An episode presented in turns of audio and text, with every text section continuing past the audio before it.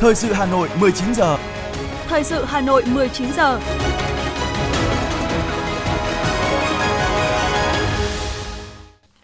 Võ Nam và Thu Thảo xin kính chào quý vị và các bạn. Bây giờ là chương trình thời sự của Đài Phát thanh Truyền hình Hà Nội. Chương trình tối nay, thứ tư ngày 9 tháng 11 có những nội dung chính sau đây. Hoạt động của Thủ tướng Phạm Minh Chính trong chuyến thăm chính thức Campuchia. Tập thể Ủy ban nhân dân thành phố Hà Nội xem xét các nội dung trình kỳ họp Hội đồng nhân dân thành phố. Nỗ lực đảm bảo nguồn cung xăng dầu cho thị trường Hà Nội. Hà Nội trong top điểm đến được khách quốc tế tìm kiếm nhiều nhất. Sương mù dày đặc, ô nhiễm không khí trên địa bàn thành phố ở mức có hại cho sức khỏe. Phần tin thế giới có những sự kiện nổi bật. Pháp Anh đối mặt làn sóng đình công trong lĩnh vực vận tải hành khách công cộng. Chuyên gia cảnh báo nguy cơ xảy ra ba đại dịch cùng lúc tại Mỹ. Sau đây là nội dung chi tiết.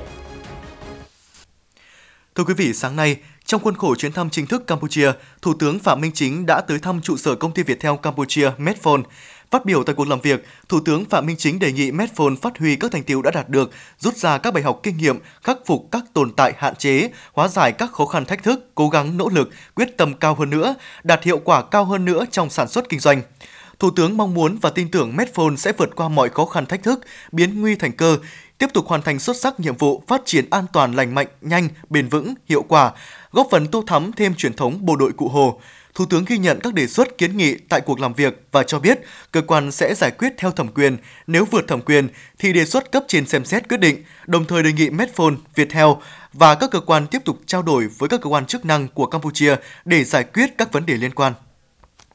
Trong khuôn khổ chuyến thăm chính thức Campuchia, Thủ tướng Phạm Minh Chính đã tới thăm làm việc động viên đội ngũ cán bộ, bác sĩ, nhân viên y tế tại bệnh viện trợ giấy Phnom Penh, thăm hỏi các bệnh nhân đang điều trị tại đây. Làm việc với bệnh viện, Thủ tướng Phạm Minh Chính đề nghị bệnh viện tiếp nhận tuân thủ nghiêm các quy định của pháp luật, triển khai mở rộng bệnh viện giai đoạn 2, chú trọng công tác xây dựng thương hiệu bằng việc nâng cao chất lượng, hiệu quả của các dịch vụ, tập trung trị bệnh cứu người theo tinh thần thầy thuốc như mẹ hiền, như lời dạy của Chủ tịch Hồ Chí Minh, tăng cường kết nối hợp tác với các bệnh viện Việt Nam và Campuchia, tổ chức tốt công việc, chú trọng đào tạo nhân lực, nâng cao chất lượng khám chữa bệnh, giảm chi phí để nâng cao khả năng cạnh tranh. Thủ tướng khẳng định chính phủ luôn khuyến khích và hỗ trợ hoạt động của bệnh viện theo các quy định của pháp luật. Phía Campuchia cũng cam kết tạo thuận lợi cho các nhà đầu tư. Thủ tướng cũng đề nghị bệnh viện chuẩn bị thật tốt về các dự án để có thể tiếp nhận hỗ trợ về tín dụng của các ngân hàng. Thưa quý vị và các bạn, tiếp tục chương trình kỳ họp thứ tư Quốc hội khóa 15. Chiều nay, Quốc hội tiến hành thảo luận ở hội trường dự án luật phòng thủ dân sự. Các đại biểu đề nghị bổ sung thêm chính sách ưu tiên tập trung nguồn lực, khắc phục hậu quả sự cố vào nội dung chính sách của nhà nước trong phòng thủ dân sự.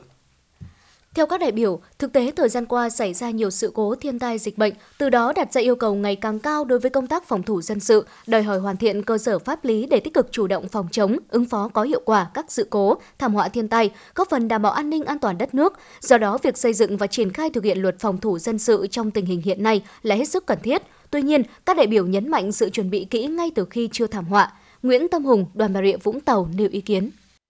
Đề nghị bổ sung giải thích hai cụm từ đó là khu vực sơ tán và khu vực tập kết.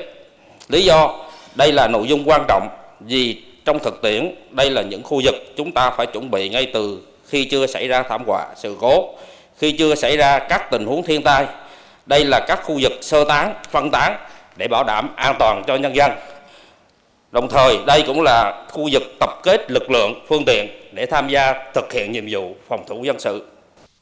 Đại biểu Nguyễn Danh Tú đoàn Kiên Giang, đại biểu Vũ Thị Liên Hương, đoàn Quảng Ngãi đề nghị ban soạn thảo cần căn cứ vào tính chất mức độ nguy hiểm nghiêm trọng, tính chất mức độ thiệt hại, tính mạng sức khỏe, tài sản, môi trường do các thảm họa, sự cố gây ra để xác định cấp độ phòng thủ dân sự với các biện pháp ứng phó, khắc phục tương ứng với từng cấp độ phong tục dân sự. Đại biểu Nguyễn Danh Tú đề nghị bảo vệ đất nước từ sớm từ xa, giữ nước từ khi nước chưa nguy. Phòng thủ dân sự là bộ phận quan trọng của phòng thủ đất nước. Phòng thủ dân sự với các biện pháp như phòng chống khắc phục hậu quả chiến tranh, thảm họa sự cố, thiên tai, dịch bệnh nhằm bảo vệ nhân dân, cơ quan tổ chức và nền kinh tế quốc dân sẽ góp phần quan trọng xây dựng thế trận lòng dân, góp phần tạo thế chủ động chiến lược, ngăn chặn đẩy lùi các nguy cơ, bảo vệ tổ quốc từ sớm từ xa, giữ nước từ khi nước chưa nguy. Các đại biểu đề nghị nghị định cụ thể rõ ràng về thẩm quyền ban bố công bố, bãi bỏ cấp độ phòng thủ dân sự, đặc biệt là ra soát để quy định phù hợp thống nhất về tình trạng khẩn cấp. Các địa phương được đặt trong tình trạng khẩn cấp thực hiện các biện pháp phòng thủ dân sự cấp độ 4. Đại biểu Nguyễn Thị Thu Nguyệt, đoàn Đắk Lắk phân tích. Luật này chỉ thể hiện được các biện pháp mang tính chất dân sự trong tình trạng khẩn cấp, mà không đề cập đến các biện pháp về quốc phòng an ninh Như vậy, nội hàm của khái niệm tình trạng khẩn cấp trong phòng thủ dân sự có mâu thuẫn với quy định tình trạng khẩn cấp theo điều 1 pháp lệnh tình trạng khẩn cấp cũng như khái niệm phòng thủ dân sự được quy định tại điều 2 của luật này hay không. Đề nghị ban soạn thảo cần làm rõ, bổ sung giải thích từ ngữ tại điều này cho đảm bảo tính thống nhất trong hệ thống pháp luật và tính khả thi sau khi ban hành. Trong dự thảo luật, cấp độ phòng thủ được xác định thành 4 cấp độ là 1, 2, 3 và 4. Một số ý kiến đại biểu cho rằng việc quy định cấp độ phòng thủ dân sự dựa trên cơ sở phạm vi địa giới hành chính cần được cân nhắc kỹ. Bên cạnh đó, đại biểu Phạm Văn Hòa đoàn Đồng Tháp cho rằng cần quy định cụ thể trách nhiệm mỗi cấp trong từng cấp độ phòng thủ. Bộ phòng thủ dân sự gồm 4 cấp, quy định mỗi cấp trách nhiệm cho mỗi cấp chính quyền là cần thiết. Tuy nhiên mỗi cấp độ phải thực hiện nhiệm vụ gì cho cụ thể để tránh bỏ sót cũng như trách nhiệm của mỗi cấp chính quyền quy định như dự thảo cũng còn quá chung. Ngoài ra, cần cân nhắc cấp độ 4 là tình trạng khẩn cấp vì các biện pháp ứng phó trong tình trạng khẩn cấp đã được pháp luật về tình trạng khẩn cấp điều chỉnh. Cho nên quy định về luật này có cần thiết hay không hay chỉ cần dẫn chiếu là đủ.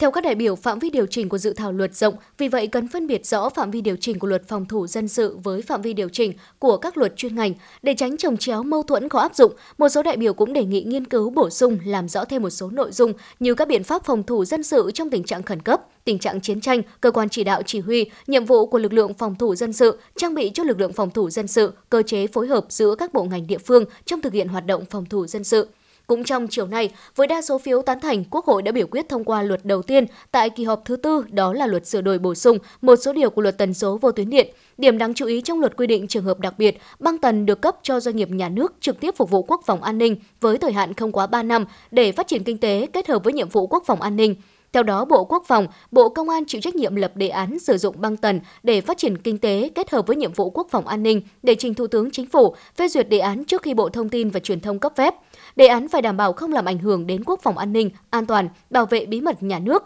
sự cạnh tranh lành mạnh trong hoạt động viễn thông, xác định cụ thể nhiệm vụ quốc phòng an ninh giao cho doanh nghiệp, xác định lượng tần số phục vụ nhiệm vụ quốc phòng an ninh chiếm tỷ lệ cơ bản trên tổng lượng tần số đề nghị cấp phép.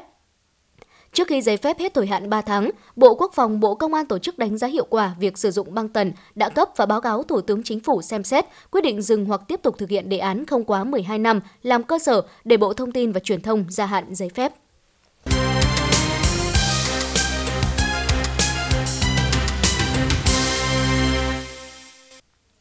Những sự kiện nổi bật diễn ra trong ngày sẽ tiếp nối chương trình. Thưa quý vị, chiều nay, tại Văn phòng Thành ủy Hà Nội, đồng chí Đinh Tiến Dũng, Ủy viên Bộ Chính trị, Bí thư Thành ủy Hà Nội đã chủ trì hội nghị trao đổi kinh nghiệm về công tác tổ chức xây dựng Đảng giữa Ban Thường vụ Thành ủy Hà Nội và đoàn đại biểu cấp cao Ban Tổ chức Trung ương Đảng, Nhân dân cách mạng Lào do đồng chí Sisay Ludet Mauson, Ủy viên Bộ Chính trị, Bí thư Trung ương Đảng, trưởng Ban Tổ chức Trung ương Đảng Nhân dân cách mạng Lào làm trưởng đoàn.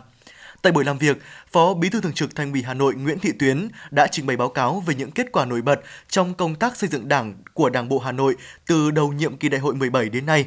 Phát biểu kết thúc buổi làm việc, Bí thư Thành ủy Đinh Tiến Dũng khẳng định Thành ủy Hà Nội sẵn sàng chia sẻ, trao đổi kinh nghiệm với Ban tổ chức Trung ương Đảng Nhân dân Cách mạng Lào, các địa phương của Lào trong công tác tổ chức xây dựng Đảng,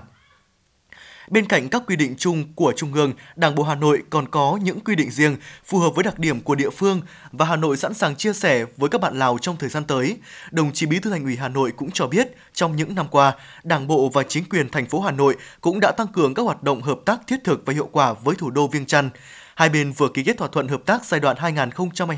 2022-2025, góp phần thúc đẩy quan hệ hữu nghị đặc biệt Việt Nam Lào. Bí thư Thành ủy Đinh Tiến Dũng khẳng định Đảng bộ, chính quyền và nhân dân thủ đô Hà Nội sẽ làm hết sức mình để không ngừng củng cố vun đắp mối quan hệ hữu nghị đặc biệt Việt Nam Lào mãi mãi xanh tươi, đời đời bền vững. Thưa quý vị, sáng nay, tại trường đào tạo cán bộ Lê Hồng Phong, Ủy viên Trung ương Đảng, Phó Bí thư Thường trực Thành ủy Hà Nội Nguyễn Thị Tuyến đã giảng bài tại lớp bồi dưỡng cán bộ quy hoạch nguồn Ban chấp hành Đảng bộ thành phố Hà Nội nhiệm kỳ 2025-2030. Phó Bí thư Thường trực Thành ủy Nguyễn Thị Tuyến đã truyền đạt chuyên đề về công tác xây dựng Đảng, xây dựng hệ thống chính trị của thành phố Hà Nội trong giai đoạn hiện nay, nhiệm vụ trọng tâm thời gian tới. Nội dung bài giảng gồm 4 phần, giới thiệu khái quát về thủ đô Hà Nội và Đảng bộ thành phố Hà Nội, các văn bản trọng tâm của Trung ương Đảng và Thành ủy Hà Nội khóa 17 đã ban hành về công tác xây dựng Đảng và hệ thống chính trị, công tác xây dựng Đảng, xây dựng hệ thống chính trị của Đảng bộ thành phố Hà Nội từ Đại hội 17 đến nay, tồn tại hạn chế nguyên nhân và một số kinh nghiệm định hướng nhiệm vụ trọng tâm thời gian tới. Nhấn mạnh những nhiệm vụ trọng tâm, Phó Bí thư Thường trực Thành ủy cho biết, thành phố sẽ tập trung đẩy mạnh công tác xây dựng chỉnh đốn Đảng, nâng cao hiệu lực hiệu quả hoạt động của chính quyền các cấp, nâng cao chất lượng hoạt động của mặt trận Tổ quốc và các đoàn thể chính trị xã hội. Trong đó sẽ tăng cường công tác xây dựng Đảng về chính trị, tư tưởng, đạo đức, tổ chức, nâng cao chất lượng công tác xây dựng Đảng về tổ chức và cán bộ, nâng cao chất lượng hiệu quả công tác kiểm tra giám sát, đổi mới nội dung, phương thức, nâng cao chất lượng hoạt động công tác dân vận, nâng cao chất lượng hiệu quả công tác nội chính, cải cách tư pháp, đẩy mạnh phòng chống tham nhũng tiêu cực, góp phần hoàn thành xuất sắc những nhiệm vụ chính trị của thủ đô. Sáng nay, Ủy viên Trung ương Đảng, Phó Bí thư Thành ủy, Chủ tịch Ủy ban nhân dân thành phố Hà Nội Trần Sĩ Thanh chủ trì phiên họp Ủy ban nhân dân thành phố thường kỳ tháng 11 năm 2022 lần thứ hai để xem xét một số nội dung trình kỳ họp thứ 10 Hội đồng nhân dân thành phố và chương trình công tác của Ủy ban nhân dân thành phố.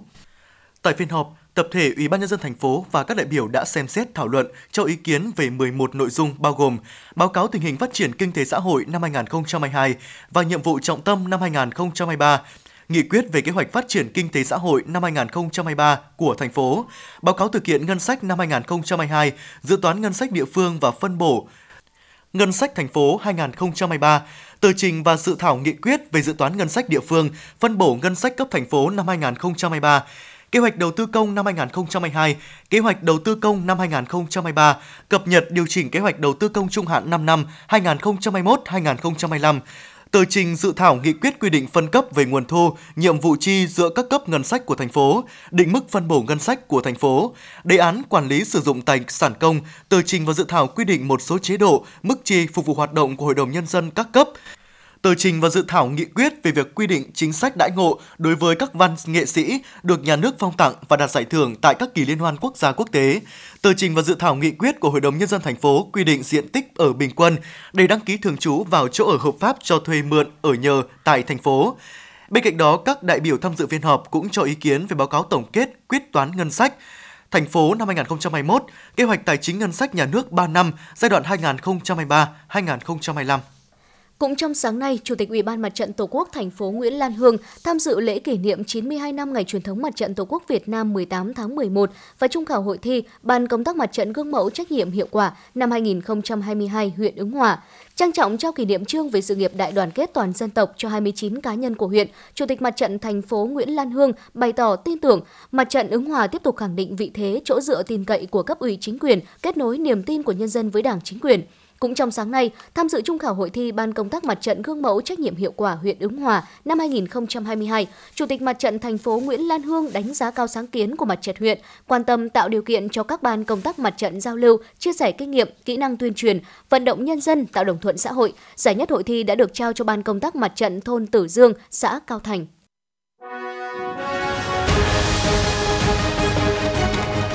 Thời sự Hà Nội, nhanh, chính xác, tương tác cao. Thời sự Hà Nội, nhanh, chính xác, tương tác cao.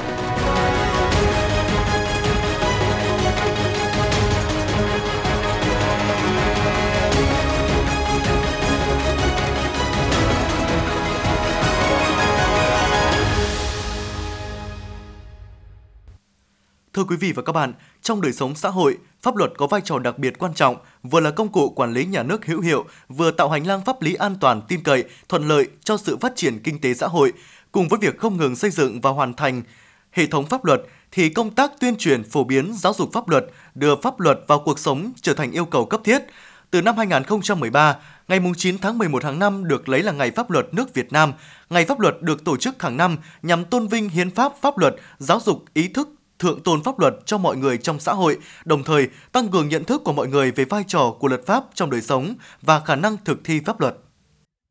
Trong những năm gần đây, các địa phương, các cấp, các ngành, các cơ quan, đơn vị đã đưa tin ngày pháp luật vào cuộc sống bằng nhiều hình thức đa dạng dễ tiếp cận.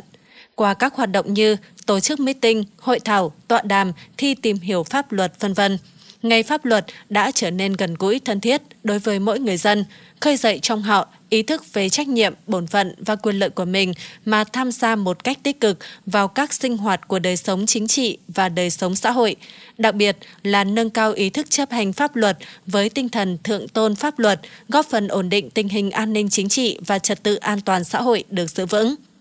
Ông Lê Vệ Quốc, vụ trưởng vụ phổ biến giáo dục pháp luật Bộ Tư pháp cho biết, quyền tiếp cận pháp luật của người dân được nhắc tới trong các văn bản. Ngày 11 tháng 8 năm 2022, Thủ tướng Chính phủ đã ký quyết định số 977 phê duyệt đề án tăng cường năng lực tiếp cận pháp luật của người dân. Với cái phương châm dân biết, dân bàn, dân làm, dân kiểm tra, dân giám sát, dân thụ hưởng. Dạ vâng. vậy thì thưa ông, vậy những nhiệm vụ và giải pháp chủ yếu nào của đề án thì được coi là căn cốt nhất ạ? Trong cái đề án ờ, xác định ờ, các cái nhiệm vụ và giải pháp Ờ, phù hợp. Ờ, thứ nhất là ờ, ra soát, hoàn thiện chính sách thể chế cho cái vấn đề tiếp cận pháp luật của người dân. Trước hết là những cái văn bản pháp luật liên quan đến tiếp cận thông tin, nâng cao cái nhận thức hiểu biết của người dân về vai trò của pháp luật đối với đời sống xã hội nói chung nhưng đặc đặc biệt là đối với cái cuộc sống hàng ngày của chính mỗi người dân. Khi người dân đã làm chủ được pháp luật thì lúc đó pháp luật mới trở thành người bạn đồng hành và uh, là cái uh, phương thức tối thượng để bảo đảm cái quyền lấy ích hợp pháp của họ. Thứ ba là uh, nâng cao cái năng lực của các cơ quan nhà nước quản lý trực tiếp các cái lĩnh vực của đời sống xã hội trong cái việc là tổ chức đưa thông tin pháp luật đến với người dân rồi là tổ chức các cái hoạt động các cái cách thức và sử dụng các phương thức để bảo đảm và bảo vệ quyền lợi hợp pháp của người dân. Mục tiêu chung của đề án tăng cường năng lực tiếp cận pháp luật của người dân là xây dựng, tổ chức triển khai kịp thời hiệu quả toàn diện các giải pháp nhiệm vụ nhằm tăng cường năng lực tiếp cận pháp luật của người dân và trách nhiệm của các cơ quan tổ chức trong việc bảo đảm hỗ trợ người dân tiếp cận pháp luật, góp phần nâng cao hiểu biết pháp luật, ý thức tuân theo pháp luật, sử dụng pháp luật của người dân để thực hiện quyền, bảo vệ lợi ích hợp pháp, hình thành thói quen, văn hóa sống và làm việc theo hiến pháp và pháp luật. Tiến sĩ luật sư Đặng Văn Cường, đoàn luật sư thành phố Hà Nội nêu ý kiến. Hiểu biết pháp luật là một trong những cái điều kiện đầu tiên để pháp luật có thể ờ, được ờ, đi vào đời sống xã hội và trở thành những cái nguyên tắc những thậm chí là những nét văn hóa của người dân trong việc là uh, tuân thủ các cái quy định uh, cũng như là chấp hành uh, những cái quy phạm pháp luật những cái nội dung mà pháp luật đã quy định. Bởi vậy là có thể nói rằng là uh, nếu mà một xã hội mà nhiều người dân hiểu biết pháp luật hoặc là pháp luật được phổ biến kịp thời thì sẽ giảm bớt được những cái hiện tượng là vi phạm pháp luật cũng như là không chấp hành cản trở cái việc thực hiện pháp luật. Thực hiện triển khai đề án tăng cường năng lực tiếp cận pháp luật của người dân, các cơ quan đã nghiên cứu ra soát, đề xuất thể chế chính sách liên quan đến tiếp cận pháp luật của người dân, đảm bảo hiệu quả đồng bộ khả thi, phù hợp với từng giai đoạn. Đồng thời tiếp tục nâng cao hiệu lực, hiệu quả của các cơ quan nhà nước, phát huy vai trò của Mặt trận Tổ quốc Việt Nam, các tỉnh thành phố, các tổ chức thành viên của Mặt trận, các tổ chức chính trị nghề nghiệp, tổ chức hành nghề trong lĩnh vực bổ trợ tư pháp, hỗ trợ người dân tiếp cận pháp luật – Tuy nhiên, để đề án thực sự đi vào cuộc sống thì mỗi công dân cũng cần sự chủ động tiếp cận và tìm hiểu pháp luật, nhất là các thông tin liên quan trực tiếp đến đời sống sinh hoạt để không vi phạm pháp luật và để bảo vệ các quyền và lợi ích chính đáng của mình. Thưa quý vị và các bạn, tăng cường tuyên truyền phổ biến pháp luật để mỗi người dân luôn nêu cao tinh thần thượng tôn pháp luật, đặc biệt cần chú trọng tới đối tượng là các em học sinh sinh viên là nội dung mà đại biểu Quốc hội Nguyễn Thị Việt Nga, Ủy viên Ủy ban Văn hóa Giáo dục của Quốc hội nhấn mạnh trong cuộc trò chuyện với phóng viên Đài Phát thanh Truyền hình Hà Nội nhân ngày pháp luật Việt Nam ngay sau đây. Mời quý vị thính giả cùng nghe. Lời đầu tiên xin được trân trọng cảm ơn bà đã nhận lời tham gia cuộc trò chuyện của Đài Phát thanh Truyền hình Hà Nội ngày hôm nay. Dạ vâng thưa bà, nhân ngày pháp luật Việt Nam, bà có đánh giá như thế nào về công tác xây dựng pháp luật trong thời gian qua? Có thể nói là trong những ờ, năm qua và đặc biệt là trong cái khóa 14 15 thì công tác xây dựng pháp luật ờ, được Quốc hội đổi mới rất là nhiều bằng cái việc là chúng ta thấy là danh sách các cái dự án luật ờ, được trình qua mỗi kỳ họp để Quốc hội xem xét và cho ý kiến cũng rất là nhiều và tôi cũng đánh giá rằng là cái công tác ờ, xây dựng pháp luật về chất lượng đã được nâng lên một bước khi mà chúng ta thấy là các bộ luật được ban hành ngày càng theo cái hướng là hoàn thiện hơn rất nhiều. Tuy nhiên thì cũng phải thẳng thắn nhìn nhận là cái việc mà cái công tác ờ, xây dựng pháp luật của chúng ta cũng còn nhiều hạn chế. À, thứ nhất là cái việc mà cái các cái hồ sơ các dự án luật để trình quốc hội thì tôi nhận thấy rằng dù rất nỗ lực thế nhưng mà cũng còn nhiều khi là trình còn muộn và còn thiếu. À, đặc biệt là cái việc mà khi mà hồ sơ luật gửi sang Quốc hội rồi nhưng mà chúng ta cũng vẫn thiếu các cái nghị định kèm theo. Thậm chí là có những khi để cho nó đủ hồ sơ thì những cái nghị định kèm theo ấy lại chưa được uh, chú trọng đến cái mặt nội dung. Thứ hai nữa là cũng có nhiều cái luật mà chúng ta ban hành rồi nhưng mà nghị định hướng dẫn thì vẫn còn rất là thiếu chính vì vậy cho nên là cái việc mà luật đi vào cuộc sống ấy thì cũng vướng chỗ nọ vướng chỗ kia. Vậy còn với công tác tuyên truyền phổ biến pháp luật thì sao thưa bà? Thời gian qua thì chúng ta đã làm tốt công tác này hay chưa? Và theo bà thì để các bộ luật đi vào cuộc sống chúng ta cần triển khai các biện pháp gì ạ? À, có một cái thực tế xảy ra là nhiều khi là người dân chưa hiểu rõ về luật pháp thậm chí là có những khi người ta vi phạm pháp luật nhưng người ta cũng không biết rằng là à cái này có quy định ở trong luật. Nó có hai vấn đề. À, vấn đề thứ nhất là người dân cũng có đọc qua nhưng mà người ta không hiểu được đặc biệt là những cái luật chuyên ngành sâu. Thứ hai nữa là cái việc phổ biến pháp luật giáo dục pháp luật của chúng ta cho nhân dân thì chúng ta cũng chưa được đẩy mạnh. Chính bởi vậy cho nên là để giải quyết cái vấn đề này thứ nhất là về phía các cơ quan soạn thảo khi mà chúng ta xây dựng luật à, chắc chắn chúng ta phải tính đến cái yếu tố luật là để áp dụng toàn dân. Cho làm sao để mà người dân thứ nhất là dễ tiếp cận và thứ hai nữa là dễ hiểu. Còn đối với lại các cơ quan à, quản lý thì chúng ta phải tăng cường cái công tác phổ biến và giáo dục pháp luật cho nhân dân. Tránh cái trường hợp là nhân dân không biết đến luật thậm chí là nếu biết đến luật thì còn không biết là phải hiểu theo nghĩa nào. Dạ vâng thưa bà thì cái việc tuyên truyền phổ biến pháp luật đối với các em học sinh có phải là một vấn đề cần được quan tâm trong thời gian tới hay không ạ? Và bà có những đề xuất gì để công tác này được tốt hơn trong thời gian tới ạ? Thế thì bây giờ tôi thấy rằng là, thứ nhất là cái công tác giáo dục và phổ biến pháp luật ở trong nhà trường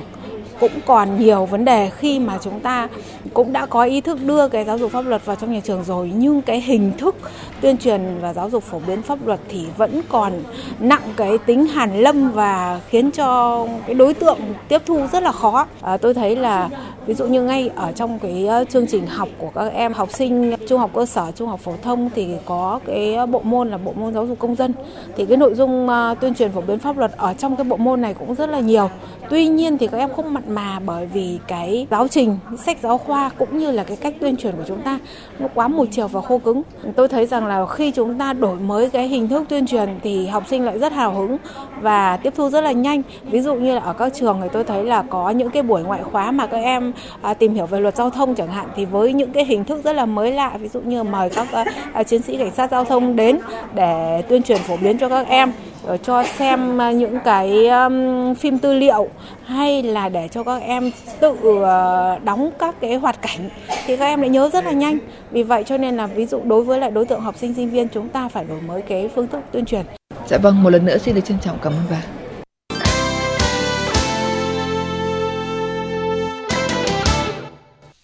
Tiếp theo là những sự kiện đáng chú ý khác. Thưa quý vị, hôm nay tại Hà Nội đã diễn ra lễ trao giải báo chí toàn quốc vì sự nghiệp giáo dục Việt Nam. Đây là năm thứ năm Bộ Giáo dục và Đào tạo chủ trì phối hợp với Ban tuyên giáo Trung ương, Bộ Thông tin và Truyền thông, Hội Nhà báo Việt Nam tổ chức giải báo chí toàn quốc vì sự nghiệp giáo dục Việt Nam. Báo Giáo dục và Thời đại là đơn vị thường trực tổ chức thực hiện nhằm tôn vinh các tác giả có tác phẩm xuất sắc về sự nghiệp giáo dục đào tạo của nước nhà và tôn vinh các tập thể cá nhân tiêu biểu có nhiều công hiến cho sự nghiệp chồng người. Qua đó nhằm tuyên truyền tôn vinh những đóng góp của ngành giáo dục với sự nghiệp xây dựng và bảo vệ Tổ quốc – gần 800 tác phẩm tham dự của 4 loại hình báo in, báo điện tử, phát thanh và truyền hình. Kết quả chọn được 80 tác phẩm vào trung khảo. Từ những tác phẩm này, Hội đồng trung khảo đã đề xuất một giải đặc biệt, 4 giải nhất, 8 giải nhì, 12 giải ba, 28 giải khuyến khích và hai nhân vật tiêu biểu trong hai tác phẩm đoạt giải. Theo Hội đồng Ban giám khảo, chất lượng các tác phẩm dự thi năm nay khá tốt, phản ánh đậm nét về đời sống giáo dục và bám sát các vấn đề thời sự của ngành giáo dục. Nhiều tác phẩm đã để lại ấn tượng sâu sắc bởi có sự đầu tư công phu từ nội dung cho đến hình thức thể hiện. Thưa quý vị, sáng nay tại Trung tâm Triển lãm Quốc tế Hà Nội diễn ra lễ khai mạc triển lãm quốc tế chuyên ngành thực phẩm, đồ uống, thiết bị công nghệ chế biến, bao bì ngành thực phẩm đồ uống. Trưng bày trên diện tích 4.500 m2, triển lãm quy tụ 300 gian hàng của 250 doanh nghiệp đến từ 10 quốc gia và vùng lãnh thổ như Ấn Độ, Ba Lan, Hàn Quốc, Liên bang Nga, Nhật Bản, Thụy Điển, Việt Nam. Triển lãm giới thiệu hơn 5.000 nhãn hiệu sản phẩm thuộc các lĩnh vực đồ uống, thực phẩm dinh dưỡng, thực phẩm chức năng, nguyên liệu, phụ gia thực phẩm, máy móc thiết bị trong sản xuất đóng gói, bảo quản thực phẩm, nhượng quyền thương hiệu. Đây là sự kiện xúc tiến thương mại quan trọng của ngành công nghiệp thực phẩm đồ uống Việt Nam, được tổ chức thường niên tại hai thành phố lớn Hà Nội và thành phố Hồ Chí Minh. Triển lãm là cơ hội cho các doanh nghiệp Việt Nam và quốc tế mở rộng kinh doanh phát triển thị trường, đẩy mạnh xuất khẩu đối với các doanh nghiệp trong nước và tìm kiếm bạn hàng thương mại và đầu tư tại Việt Nam đối với các đơn vị nước ngoài. Cùng với việc tăng cường bán hàng 24 trên 24 giờ trên địa bàn Hà Nội, Tập đoàn Xăng dầu Việt Nam Petrolimex đã và đang tăng cường nhiều giải pháp để bảo đảm nguồn cung. Nhấn mạnh về quyết định tổ chức bán hàng 24 trên 24 giờ để phục vụ người dân trên địa bàn Hà Nội, ông Trần Ngọc Năm, Phó Tổng Giám đốc Petrolimex cho biết, thông điệp mà tập đoàn đưa ra là người dân yên tâm vì nguồn cung xăng dầu được bảo đảm – cũng theo ông Trần Ngọc Năm, trong điều kiện nguồn hàng có diễn biến phức tạp, là doanh nghiệp nhà nước, tập đoàn xác định Petrolimex đã đặt ra mục tiêu an ninh năng lượng lên hàng đầu. Do vậy, tập đoàn tìm giải pháp đưa hàng về nhanh nhất, đủ số lượng xăng dầu. Lãnh đạo đơn vị cung ứng xăng dầu cũng đánh giá cao nỗ lực của Hà Nội trong thời gian qua khi kịp thời giải quyết các vấn đề xe chở xăng dầu vào nội đô. Với sự hỗ trợ đó của thành phố, tập đoàn đã và đang quyết tâm bảo đảm nguồn cung cho thị trường Hà Nội nói riêng và cả nước nói chung. Thưa quý vị và các bạn, Luật An toàn lao động quy định bắt buộc người lao động tham gia bảo hiểm tai nạn lao động và bệnh nghề nghiệp tùy vào tỷ lệ thương tật hoặc suy giảm khả năng lao động, người lao động có thể hưởng trợ cấp tai nạn lao động một lần hoặc hàng tháng và đây cũng chính là chính sách an sinh giúp cho người lao động vượt qua khó khăn, ổn định cuộc sống. Ghi nhận sau đây của phóng viên Minh Thơm. 7 giờ sáng tại công ty trách nhiệm hữu hạn thương mại và sản xuất công nghiệp HT, ca làm việc mới bắt đầu. Tiếng máy cắt, máy mài, máy chặt tất cả tạo nên một thứ âm thanh chói tai vô cùng khó chịu. Không chỉ có vậy, với đặc thù của ngành cơ khí, người lao động ở đây không chỉ đối mặt với tiếng ồn mà còn phải đối mặt với cả nguy cơ ô nhiễm bụi sắt. Nhận thức rõ những nguy cơ rủi ro từ nghề nghiệp, trước khi bước vào ca làm việc, anh Hoàng Minh Thắng, công nhân công ty luôn chuẩn bị đầy đủ đồ bảo hộ lao động như mũ, găng tay, khẩu trang,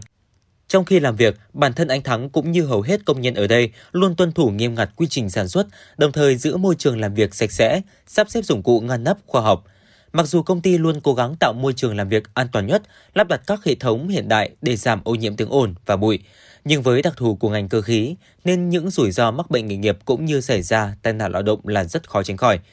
Đối mặt với nhiều nguy cơ mắc bệnh nghề nghiệp khá cao, nhưng điều anh Hoàng Minh Thắng luôn yên tâm gắn bó với công ty không chỉ bởi một mức lương hấp dẫn mà quan trọng hơn đó chính là những chính sách, chế độ đãi ngộ cùng sự tham gia đầy đủ những chính sách bảo vệ quyền lợi của người lao động. Trong đó có cả bảo hiểm tai nạn lao động, bệnh nghề nghiệp để phòng ngừa khi không may xảy ra rủi ro và đảm bảo trang bị đầy đủ dụng cụ, quần áo bảo hộ lao động cho công nhân. Anh Hoàng Minh Thắng, công nhân công ty trách nhiệm hữu hạn công nghiệp HT, huyện Phúc Thọ cho biết. Về cái lĩnh vực an toàn lao động thì công ty có à, trang bị cho à, anh mọi người công nhân đây về trang phục các thứ để bảo bảo hộ lao động an toàn. Trong khi đó là có đóng bảo hiểm xã hội. Trong đó thì có quỹ bảo hiểm à, tai nạn lao động. Với người lao động, bảo hiểm tai nạn lao động bệnh nghề nghiệp được xem là điểm tựa khi không may gặp rủi ro trong quá trình làm việc. Đóng bảo hiểm tai nạn lao động là bắt buộc đối với người sử dụng lao động để đảm bảo quyền lợi với người lao động. Theo đó, các doanh nghiệp, các tổ chức cá nhân trên địa bàn thành phố đã tích cực chăm lo, đảm bảo an toàn, tính mạng, sức khỏe cho người lao động, mang lại quyền lợi chính đáng cho người lao động là điểm tựa cho họ mỗi khi không may gặp rủi ro trong quá trình làm việc. Trong những năm qua, mặc dù ngành du lịch gặp không ít khó khăn do ảnh hưởng của dịch COVID-19, nhưng công ty cổ phần Ao Vua vẫn chăm lo đầy đủ những chế độ chính sách cho người lao động. Ngay từ khi mới đi vào kinh doanh, công ty đã xây dựng nội quy, quy chế hoạt động, trong đó đặc biệt quan tâm đến đảm bảo đời sống cho người lao động như chế độ tiền lương và chính sách bảo hiểm xã hội, bảo hiểm y tế, bảo hiểm thất nghiệp, trong đó có bảo hiểm tai nạn lao động và bệnh nghề nghiệp theo quy định của pháp luật. Với sự chăm lo chú đáo của lãnh đạo công ty, người lao động phấn khởi và làm việc hiệu quả. Ông Nguyễn Mạnh Thản, Chủ tịch Hội đồng Quản trị, Tổng Giám đốc Công ty Cổ phần Áo Vua cho biết. Ờ, với Áo Vua chúng tôi thì ờ, lấy con người làm nền tảng, làm cốt lõi và con người thì chúng tôi lấy cái văn hóa cái doanh nghiệp cái đạo đức để mà làm cái sản phẩm cạnh tranh đối với các cái doanh nghiệp khác. Cái dịch vụ cái sản dịch vụ bây giờ thì nó tương đồng với nhau. Và chúng tôi cũng xác định là vì lấy con người làm nền tảng cốt lõi và sản phẩm cạnh tranh thì chúng tôi đã đầu tư cái việc mà đào tạo cho anh em và chăm lo cái đời sống uh, cho cán bộ nhân viên. Ờ, chúng tôi ờ, liên tục ờ, có những cái buổi chia sẻ để làm cho anh em thay đổi cái nhận thức và thay đổi cái hành vi để cho nó phù hợp với cái yêu cầu thực tế của du khách.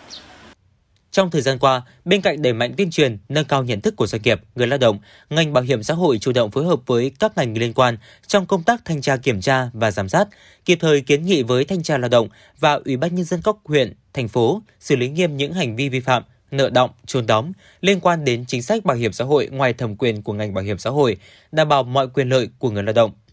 Việc giải quyết hưởng chế độ cho người lao động bị tai nạn lao động, bệnh nghề nghiệp thời gian vừa qua có nhiều thuận lợi. Đó là hệ thống văn bản quy phạm pháp luật và văn bản hướng dẫn được triển khai thực hiện tương đối đầy đủ, kịp thời. Công nghệ thông tin được đưa vào ứng dụng trong giải quyết hưởng chế độ tai nạn lao động, bệnh nghề nghiệp. Công tác cải cách thủ tục hành chính được thực hiện triệt đề trên mọi phương diện, qua đó giúp cho công tác giải quyết hưởng và chi trả các chế độ tai nạn lao động, bệnh nghề nghiệp được đảm bảo kịp thời, đúng quy định của pháp luật.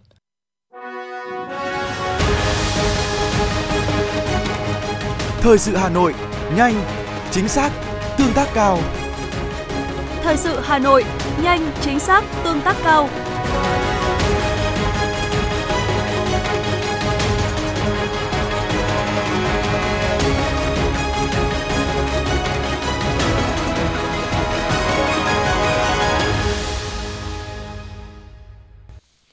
Mời quý vị các bạn nghe tiếp phần tin. Theo Tổng cục Du lịch Bộ Văn hóa Thể thao và Du lịch, hiện nay lượng tìm kiếm về du lịch Việt Nam của khách quốc tế đang tăng cao. Trong đó, top 10 địa điểm được tìm kiếm nhiều nhất gồm Hà Nội, thành phố Hồ Chí Minh, Đà Nẵng, Phú Quốc, tỉnh Kiên Giang, Hội An, tỉnh Quảng Nam, Nha Trang, tỉnh Khánh Hòa, Đà Lạt, tỉnh Lâm Đồng, Huế, tỉnh Thừa Thiên Huế, Phan Thiết, tỉnh Ninh Thuận. Hà Nội với vai trò là trung tâm du lịch lớn của cả nước, là cửa ngõ đón khách quốc tế luôn là điểm đến hàng đầu được du khách lựa chọn. Theo Sở Du lịch Hà Nội, hiện nay, thủ đô đã xây dựng nhiều sản phẩm du lịch đặc sắc nổi bật là những sản phẩm mới như du lịch đêm, du lịch sinh thái, du lịch thể thao, du lịch mạo hiểm. Trong 10 tháng của năm 2022, khách du lịch quốc tế đến Hà Nội ước đạt 983.000 lượt, gần đạt chỉ tiêu đề ra của năm 2022. Thưa quý vị và các bạn, là địa phương có di tích lịch sử và kiến trúc nghệ thuật đền Phù Đồng, thời gian qua, xã Phù Đồng huyện Gia Lâm đã phát huy giá trị lịch sử của di tích cùng với xây dựng làng nghề hoa giấy để đẩy mạnh du lịch sinh thái kết hợp du lịch tâm linh, mỗi năm thu hút hàng triệu người tham quan. Từ trung tâm thành phố qua cầu Thanh Trì, men theo bờ sông Đuống chừng 20 km, du khách dễ dàng nhận ra khu di tích Phù Đồng cổ kính nằm ngay sườn đê. Thánh gióng tiêu biểu về một anh hùng huyền thoại của thời kỳ đầu dựng nước và giữ nước trong nhân dân. Ngoài nghệ thuật kiến trúc, giá trị của di tích đền Phù Đồng còn được khẳng định qua hệ thống di vật, cổ vật mang tính đa dạng, phong phú về chủng loại và chất liệu. Trong đó, khu di tích được phong 37 đạo sắc phong có niên đại thời Lê Trung Hưng, Tây Sơn và nhà Nguyễn. Hệ thống bia đá, rồng và nghê đá, hoành phi, cầu đối, cửa võng, long ngai, kiệu, hương án, tượng thờ, bát biểu mang giá trị nghệ thuật cao gắn với nhiều giai đoạn lịch sử của lịch sử dân tộc, hàm chứa những quan niệm, triết lý nhân sinh sâu sắc. Đến với Phủ Đồng, du khách có được tham quan làng hoa giấy rực rỡ sắc màu với tài nghệ cắt tỉa, chiết ghép, uốn cành của các nghệ nhân tạo ra rất nhiều loại hoa đẹp. Ông Trần Đình Huy, thôn Phủ Đồng 3, xã Phủ Đồng cho biết, làng nghề hoa giấy có từ cách đây 30 năm Ông là một trong số những người làm nghề đầu tiên trong xã áp dụng mô hình thực hiện chuyển đổi diện tích đất từ trồng lúa năng suất kém sang trồng hoa cây cảnh, trong đó có hoa giấy cho thu nhập cao. Ông thường xuyên nắm bắt thị hiếu người chơi hoa để thay đổi kiểu dáng, mẫu mã theo nhu cầu của khách. Ông Trần Đình Huy chia sẻ. Về cái nền tảng cây cảnh quê hương mình ấy, nó phát triển là tôi muốn là để mai sau làm sao để làm phù độc mình thành một cái Đấy, có có một cái nét văn hóa về du lịch về cây cảnh thì để cho nó thay đổi về phát triển du lịch thì ra bây giờ là có các cái hàng của Thái các thứ nó nhiều màu ạ. Thì bây giờ làm các cái khung dàn thì mình sẽ làm được theo cái độ thẩm mỹ nó cao lên. Thì để tạo ra các cái đường nét thay đổi cái khuôn mẫu của một cái cây đơn giản là đơn thuần của nó là chỉ lên là bụi. Thì bây giờ mình sẽ cho nó vào thành các cái form hình để tạo thành các cái nét đẹp riêng của từng cây thì hiện tại như ở Phủ Đồng mình là bây giờ là đang với cả các điểm ờ, tham quan di tích về lịch sử ờ, đặc biệt là có một cái là lễ hội gióng thì là cũng đã được UNESCO công nhận thì là cũng kèm theo về phát triển cây cảnh thì có thể là cùng với cả nâng tầm về cái du lịch để phát triển thêm về di tích lịch sử văn hóa. Xã Phủ Đồng là một vùng đất địa linh nhân kiệt thuộc xứ Kinh Bắc xưa, với bề dày lịch sử và truyền thống văn hóa, dù vẫn giữ được vẻ đẹp của làng quê nông nghiệp, nhưng cấp ủy, chính quyền và nhân dân Phù Đồng đang nỗ lực gắn kết, phát huy thế mạnh của lịch sử, văn hóa với làng hoa để trở thành khu du lịch tâm linh và sinh thái của thành phố Hà Nội. Ông Nguyễn Xuân Việt, Bí thư Đảng ủy xã Phù Đồng, huyện Gia Lâm cho biết. Chúng tôi cũng xác định là cái à, nhiệm vụ tập trung trong giai đoạn tới đó là phát triển à, nông nghiệp hàng hóa kết hợp với du lịch để khai thác cái tiềm năng thế mạnh của Phù Đồng. Và để làm được cái việc này thì à, Đảng ủy cũng đã chỉ đạo Ủy ban nhân dân xã xây dựng cái kế hoạch để phát triển cái sản xuất nông nghiệp hàng hóa theo vùng chuyên canh để tập trung để định hướng nhân dân là chuyển đổi cái cơ cấu cây trồng từ các cái diện tích lúa màu kém hiệu quả rồi thì các cái diện tích à, đất bỏ hoang để sang trồng hoa cây cảnh thì hiện nay là Phù Đồng đã, đã gần 300 hecta cây ăn quả hoa cây cảnh và chủ yếu là cây hoa giấy hoa giấy Phù Đồng hiện nay thì đã đi khắp đất nước và chúng tôi phát huy được cái thế mạnh là cái di tích đặc biệt quốc gia Phù Đồng và lễ hội gióng để đầu tư phát triển cái du lịch à, tâm linh du lịch văn hóa kết hợp với lại cái du lịch trải nghiệm à, vườn đồng với 400 hộ trồng hoa giấy, làng hoa cây cảnh của xã Phủ Đồng đã được Ủy ban Nhân dân thành phố công nhận là điểm du lịch. Trên cơ sở đó đã tạo điều kiện cho các cá nhân tổ chức các loại hình du lịch, dịch vụ, thúc đẩy làng nghề hoa cây cảnh, du lịch vườn đồng, kết hợp làm du lịch. Lượng du khách đến tìm hiểu di tích lịch sử văn hóa cũng như đến với làng hoa cây cảnh Phù Đồng rất nhiều. Đây là tín hiệu vui để Phù Đồng trở thành nông thôn kiểu mẫu.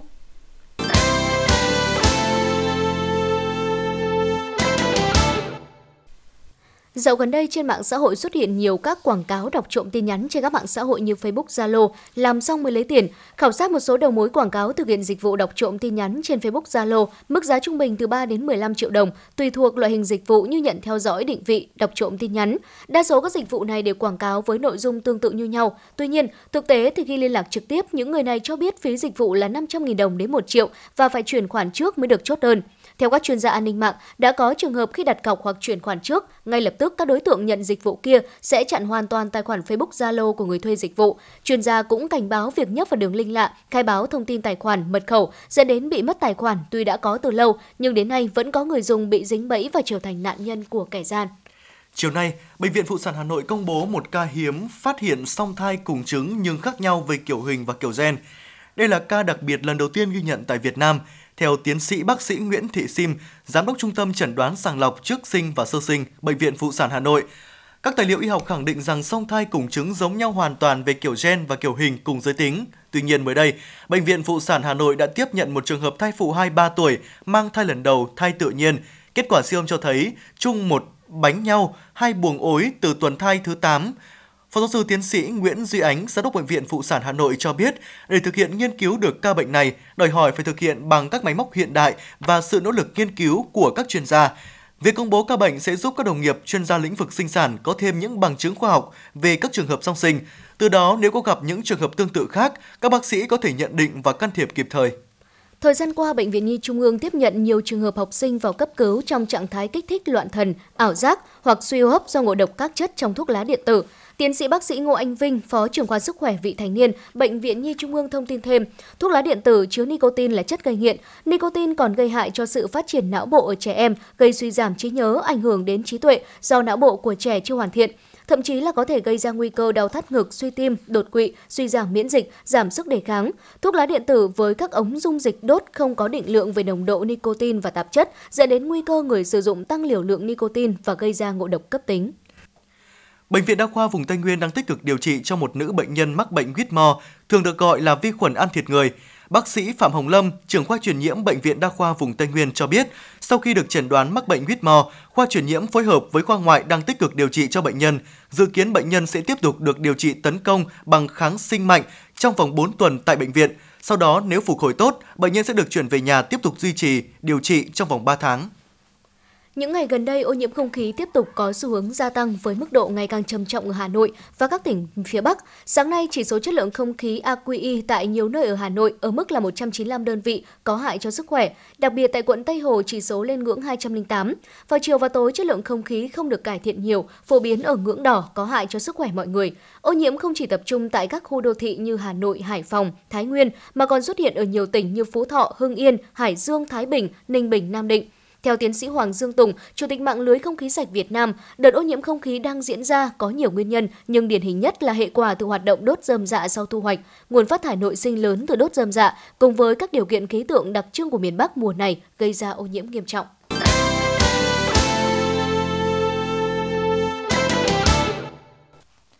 Quý vị và các bạn đang nghe chương trình thời sự của Đài Phát thanh Truyền hình Hà Nội. Phần tin thế giới sẽ tiếp nối chương trình. Hội đồng tham mưu trưởng Liên quân Hàn Quốc thông báo hôm nay, Triều Tiên đã phóng tên lửa đạn đạo không xác định về phía vùng biển phía đông nước này. Một nguồn tin chính phủ Nhật Bản cho biết vật thể được cho là tên lửa đạn đạo do Triều Tiên phóng đã rơi xuống khu vực bên ngoài vùng đặc quyền kinh tế của Nhật Bản. Đây là vụ phóng mới nhất của Triều Tiên. Sáng nay, theo giờ Việt Nam, các điểm bỏ phiếu bầu cử quốc hội giữa nhiệm kỳ tại Mỹ đã bắt đầu được đóng tại nhiều bang. Theo hãng tin AP, cuộc đua tại Thượng viện đang diễn ra gay cấn khi Đảng Cộng hòa và Dân Chủ bám đuổi nhau xít sao, với lần lượt là 40 và 39 ghế được xác định. Trong một diễn biến khác đáng chú ý, hàng chục máy kiểm phiếu điện tử tại bang Arizona đã gặp sự cố, làm dấy nên những tranh cãi về kết quả bầu cử ở bang này. Các nghiệp đoàn tại Pháp đã kêu gọi nhân viên ngành vận tải hành khách công cộng nước này tham gia đình công vào ngày 10 tháng 11 trong bối cảnh lạm phát leo thang, ảnh hưởng đến mọi mặt đời sống. Giá Bitcoin rơi tự do, giảm với mức thấp nhất kể từ đầu năm, khiến nhiều đồng tiền mã hóa khác đồng loạt lao dốc. Dữ liệu từ Coindesk cho thấy dạng sáng nay theo giờ Việt Nam, giá Bitcoin giảm mạnh với mốc 17.484 đô la Mỹ một đơn vị, mất hơn 16% trong 24 giờ. Đây cũng là mức thấp kỷ lục của đồng tiền này trong năm nay. Đến khoảng trước 9 giờ sáng nay, giá đồng tiền này đã vực dậy tăng lên mốc là 18.413 đô la Mỹ trên một Bitcoin, nhưng biến động và vẫn có xu hướng đi xuống. Một làn sóng lây nhiễm COVID-19 mới nhất do các biến thể phụ Omicron dự kiến sẽ đạt đến đỉnh vào cuối năm nay hoặc đầu năm tới tại Indonesia. Trong những ngày qua, số ca mắc COVID-19 mới ở Indonesia đã đột ngột tăng mạnh, lên gần 7.000 ca trong ngày hôm qua. Theo Bộ trưởng Y tế Indonesia Sadikin, số ca mắc mới hàng ngày đang gia tăng và sẽ đạt đỉnh muộn nhất trong 1,5 tháng nữa. Các chuyên gia Mỹ cảnh báo về nguy cơ xảy ra ba đại dịch cùng lúc tại Mỹ trong bối cảnh nước này tiếp tục ghi nhận số ca mắc cúm virus hợp bào hô hấp và bệnh COVID-19 gia tăng, đẩy nhanh các cơ sở y tế trên toàn quốc rơi vào tình trạng quá tải. Những cú swing kịch tính, những cú put chuẩn xác khéo léo. Tất cả sẽ có trong giải góp Đại Hà Nội mùa thu 2022. Nơi hội tụ chia sẻ niềm đam mê thể thao và tăng thêm mối đoàn kết hợp tác giữa các bên. Giải sẽ chia bảng thi đấu theo thể thức đấu gậy 18 lỗ, tính điểm net theo handicap ngày System 36. Cơ cấu giải thưởng Giải vô địch dành cho các golfer bảng A, B, C, D có điểm gậy tốt nhất. Giải nhất, nhì và ba các bảng đấu. Các giải kỹ thuật 4 giải đánh gần cơ nhất tại các lỗ pa 3 4 giải phát bóng xa nhất Giải Hole in One chỉ dành cho người đầu tiên ghi điểm Hole in One tại mỗi hố.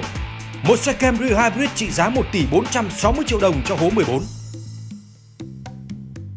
Một xe Corolla Cross Hybrid trị giá 936 triệu đồng cho hố 6. Một xe máy Honda Vision và 500 triệu đồng cho hố 4. 200 triệu đồng cho hố 17.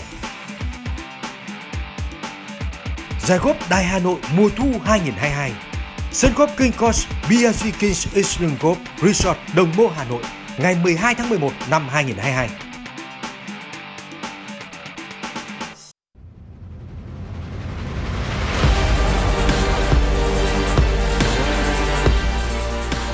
Bản tin thể thao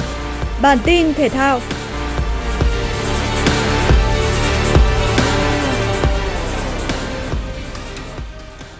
Trên sân nhà Thiên Trường tại vòng 24 V-League 2022, Hải Phòng đã có chiến thắng tối thiểu 1-0 trước Nam Định nhờ bàn thắng duy nhất của Hải Huy.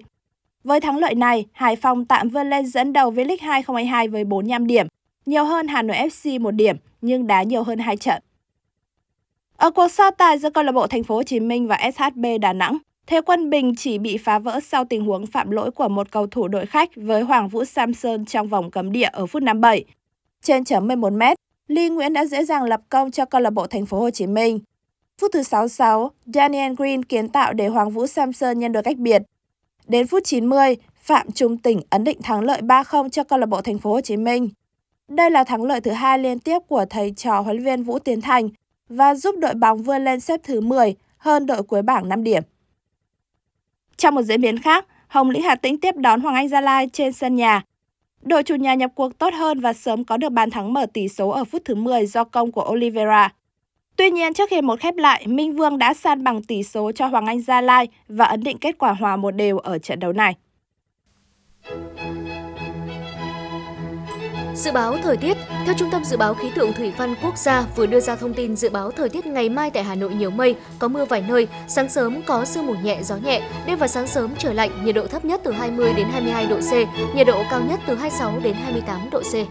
Quý vị và các bạn vừa nghe chương trình thời sự của Đài Phát thanh Truyền hình Hà Nội, chỉ đạo nội dung Nguyễn Kim Khiêm, chỉ đạo sản xuất Nguyễn Tiến Dũng, tổ chức sản xuất Vương Truyền, chương trình do biên tập viên Thủy Chi, phát thanh viên Võ Nam Thu Thảo cùng kỹ thuật viên Viết Linh phối hợp thực hiện. Xin chào và hẹn gặp lại.